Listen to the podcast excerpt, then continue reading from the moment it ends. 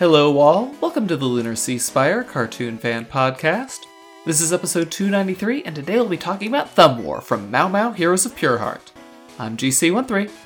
And I'm David. So, I mean, Adorabat learns the power of trying, and everyone learns the power of bribery. I, I like it when cartoons have morals, you know? Mao Mao always ends on a great moral, especially this episode where Badgerclops cheated his way all the way along the Thumb War through bribery. And I like the setup of the joke too, which is that we only saw his beginning matches where everyone was just mysteriously forfeiting, and it seemed pretty obvious okay, Badgerclops is big. Not sure why Yeah. everybody's skipping Badgerclops, but not skipping Big Thumb Pete, but okay. Uh, and then bringing it back was was good. Yeah. I mean, that because that's what I thought when I first saw the episode. It's like they made a point. They were even doing like the heavy footstep sounds to show Badgerclops is big, and people have reason to be scared of him. So it was so brilliant when he's like, "Oh, hey, look, there's a lot of forfeits today," and then later on he's like, "Yeah, I just bribed everybody." It was it was good. which is such a you know just for the half off breadstick coupon which of course what a- what a reward from our from our lovely king I mean, either he wasn't spending very much on bribes, that breadstick meal that he's getting half off of is very expensive, or Badgerclops is not very good with money. It's one of those three. i uh, very much believe badgerclops to be a uh, opportunistic spender so i don't think he's very good at holding on to money Most likely not. I mean, his thumbs haven't been tested. How do we know he can hold on to it? very very true we didn't actually see badgerclops actual thumb prowess so who knows if that'll ever come back to haunt him that he didn't practice here probably not although he's really good at the doorbell ringing game which looks like a game that really should have been published for our quarantine era because that game just has uh, infinite replayability you know just how much faster can you mash a button than someone else I, I want to know why Cartoon Network hasn't put that one on their little arcade thing. I'm sure I would have heard about it if Cartoon Network had put it up there. I mean, they they published Jerry's game from Rick and Morty of all things, yes where you're just sitting there popping balloons. I love it. Well, okay. The thing about that is, if uh, your child downloads the, the the Jerry's game, it won't make a really awful doorbell sound constantly. Whereas if you were going to remain true to the show for this doorbell ringing app, I think you'd immediately get a bunch of one star ratings from parents on the App Store. So maybe they uh, cut their losses on it. They just don't understand the subversive genius of what was it, door hangers or something? I can't remember what they called it. Oh, door ringers, probably. Yeah, something. I do I do like the you didn't notice that he was wearing gloves. I could see that with my broken thumb. Uh, I like the idea that uh, Big Thumb Pete being so goofy, but also so deeply serious about his one thing in life, which is that he's got a big thumb. He's mean. Yeah, he's he's one of the mean sweetie pies. If he is he even a sweetie pie? He's basically a uh, is he a, a, kangaroo or a, what is he? I don't know. Maybe he, maybe he followed the same route that the special men came in through, and he's like from out of town. Because I we never see him in any other episode. It's it's not that he was just a joke character made for a single episode. I'm I'm pretty sure that's not the case. We have to. There's a lore reason for him not being in any other episode. Definitely. Um, I don't know. I don't know. Definitely is that a sarcastic? Definitely, because Yeah. this definitely has the feel of a one-off character. Unless we find out the reason why his thumb is so big. I did find his um giant. It looked like almost a splinter scar on his thumb. It at one point made me think, oh, did he like at one point get like a splinter and then his thumb just festered and grew into this giant thumb? Maybe he was stuck with a radioactive splinter. Right, or maybe it's you know kind of like the one of the newer SpongeBob really gross episodes. SpongeBob also gets a large thumb from a splinter. Oh, that's such a horrible. Ugh. That's one of those horrible SpongeBob episodes. Pus everywhere. But uh, the other thing is that Scar could have suggested maybe that his thumb grew really suddenly one day, and uh, it caused sort of like a um, stretch mark type scar. Hmm. So those are all very. That's looking very deeply into the very dumb character Big Thumb Pete. Uh, his you know potential reason origin for his powers, his origin story. I liked the. I like how they did a full-on action sequence for their thumb war. By the oh way, my was, gosh, yeah. it was a thing of beauty. Yeah, well, the both of the thumbs. First of all, Adorabat's little uh, initial thumb war, and they have like the line stagger on Adorabat's wing, just like trembling a ton as she struggles to win. I thought that was like a really nice touch to like show just how much it was struggling. But then they really obviously took the cake with Mao Mao's battle with Big Thumb Pete because it was essentially like a Dragon Ball Z battle, but just with thumbs and Yeah. you know, even with a Super Saiyan moment, but also with a very Mao Mao fourth wall break where Big Thumb Pete's thumb breaks through the like black barriers on the screen when he like goes when he goes super abs When he gets like what? What was that? Like an eight pack? I didn't count. but I don't think there's ever been a thumb war animated like it has been here. you saw it here first, folks. But Mao Mao has a dirty little secret in this episode, which is that his thumbs are being boosted by his gloves. He's kind of like his dad in this, and I, Hmm. You know, it's uh, to me it's a little disappointing that they didn't make it more of a clear illusion, but maybe they didn't need to. But it, it they did place his dad first before this, right? Or am I chronologically off? Um, Small aired seventeenth, but I think it comes later than that because we're already Badgerclops is first introduced to what Geraldine is able to do in a later episode. So I can find the episode order that it's supposed to be, but I think Small was supposed to be episode twenty. I think. Okay, so at this point, then it's almost like the reverse situation, which is that Mao Mao already has harbored a secret, sort of like his dad, which is that his outfit gives him extended abilities. I hear, though, it doesn't go anywhere. They they never elaborate on how his gloves enhance his thumbs because like they they never allude to there being any mechanism in there. It's just oh I never take my gloves off because I I have cute little uh, cat paws, but my my gloves have a thumb on them and therefore I can use a thumb when I'm wearing the gloves. It's like cartoon logic. I love it.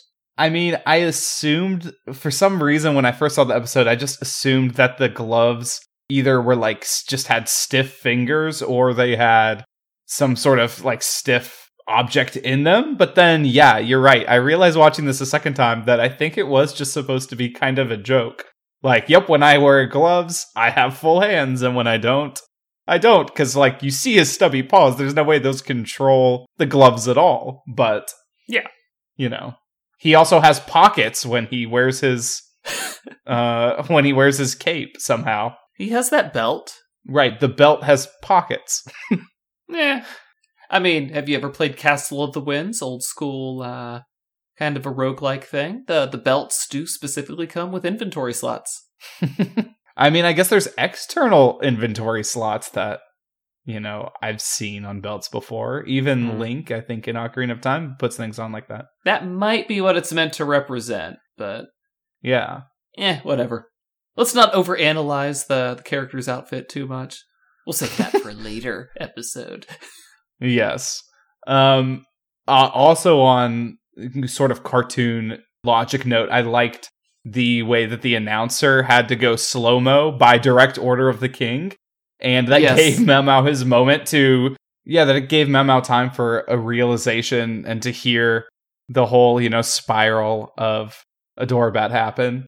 So that was like funny because, you know, normally when you have that I, I think there's a word for that in cinema, but you um have that like slowed down time to think. You know, Yeah. it doesn't really make sense how he would otherwise be able to experience also listen to Adorabat's side conversation, but other shows would just not make an excuse for it. It would just somehow the thumb war would be happening slowly and he would see like a moment with Adorabat happen. But instead they like directly excuse it, which I like. yeah, I mean, it's, it's funny because we have the whole haha lol the gloves bit, and yet they give a reason for the slow count, whereas you would expect in a show as irreverent as Mao Mao for, you know, Mao Mao to just be observing all that and then be like, wait a minute, this has been like 20 seconds. How have I had time to looks up at the clerk and he's like doing the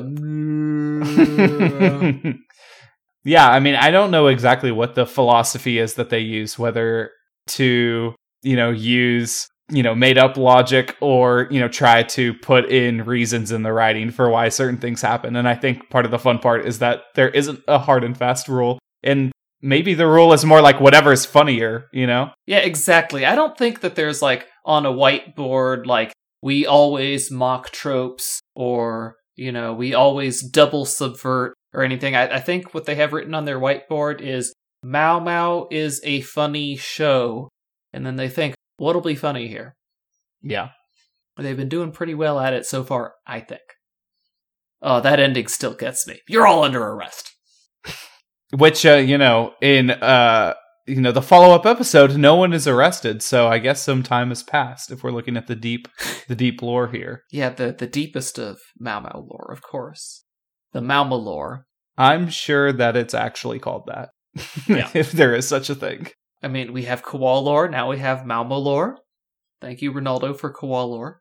Yeah, that just made me think of there's already been so many crossovers in the other Cartoon Network shows happening. You know, Koala Princess would totally fit in Mao Mao's world. Ooh. Yeah, they weren't able to get a Koala Princess episode of OKKO. They have a chance to get Koala Princess into Mao Mao if they really want to. Oh, that would be great. I, I want them to do that now. Wait, I thought there was a Koala Princess episode. I mean, she's in it, but they haven't done any episodes focusing on Oh, oh, an think. exclusive one, yeah. Yeah, no, she would totally fit in with the Sweetie Pies, although I guess Koala Princess is more anthropomorphic. Like, isn't she more human than Koala? Hmm. I don't know. They could figure something out. She's from out of town, or she's from another continent. Whatever. I mean, it, it's it's Mao Mao. Yeah, it makes me wonder. Oh, just even saying the word human, I'm like, anytime there's a show with animals in it in a magical animal kingdom, I feel like Adventure Time has primed me to go, but is the, the world also include humans in it? Where'd all that Hmm. technology come from? Deepest Mao Mao lore. Mau lore. Ten out of ten, perfect.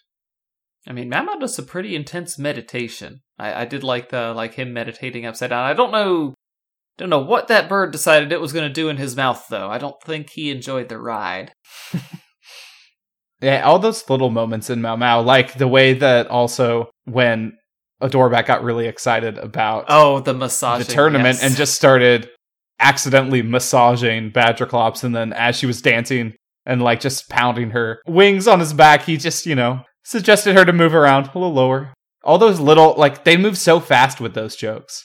And then they did a beautiful like reveal. Uh, wait, where'd Badgerclops go? she is now massaging a pillow because Badgerclops heard half off unlimited breadsticks and he was out the door. Which I, I gotta be honest, you know, Badgerclops had the right idea all along. I'm really craving breadsticks right now. Um, I think it's the quarantine. I haven't, you know, no no real restaurant food in a long time, and now some Olive Garden breadsticks. You know, I haven't watched the Sonic movie yet, but I, I assume that plus this episode would really make me hanker for some uh, free unlimited breadsticks at Olive Garden. Well, you're gonna have to win two thumb wars then if you want free breadsticks. Or do you only get half off the cost of the half off breadsticks? In which case, we have a Mm. recursive problem. Hmm. Yeah, the mathematics wouldn't be favorable in that circumstance. I will say this I didn't notice in previous episodes, but there were a lot of musical motifs this time around where I heard variations on the theme song. Maybe it's because I'm wearing better headphones listening this time instead of watching it on a TV. But I like the work that uh, Mint Potion is doing here where they like Adorabat when she's sort of applying the ice pack on her on her thumb and is sort of thinking there's the like there's this sweet Adora Batty themed version of the mm-hmm. theme song playing that's sort of like slowed down and is especially saccharine sounding. And you know, at first I thought, oh, that's nice that they you know mix that theme in because that's what Adorabat is singing, right? But later they use it for the victorious music at the end too. And it almost sounds like as epic as if it was like a season finale finishing song, or maybe the song you would use in the credits if it wasn't for the funny dinky version of the theme song that they do in the credits. So I did notice the music this round too. I guess I'll be on the lookout now to see if they mostly just play on the theme or if there's some other themes related to characters that I've been missing. Anyway, guys, that's been us on Thumb War. Join us next week. Until then, I'm GC13. And I'm David. Don't forget to leave us a review on Apple Podcasts or anywhere else. Later, everybody.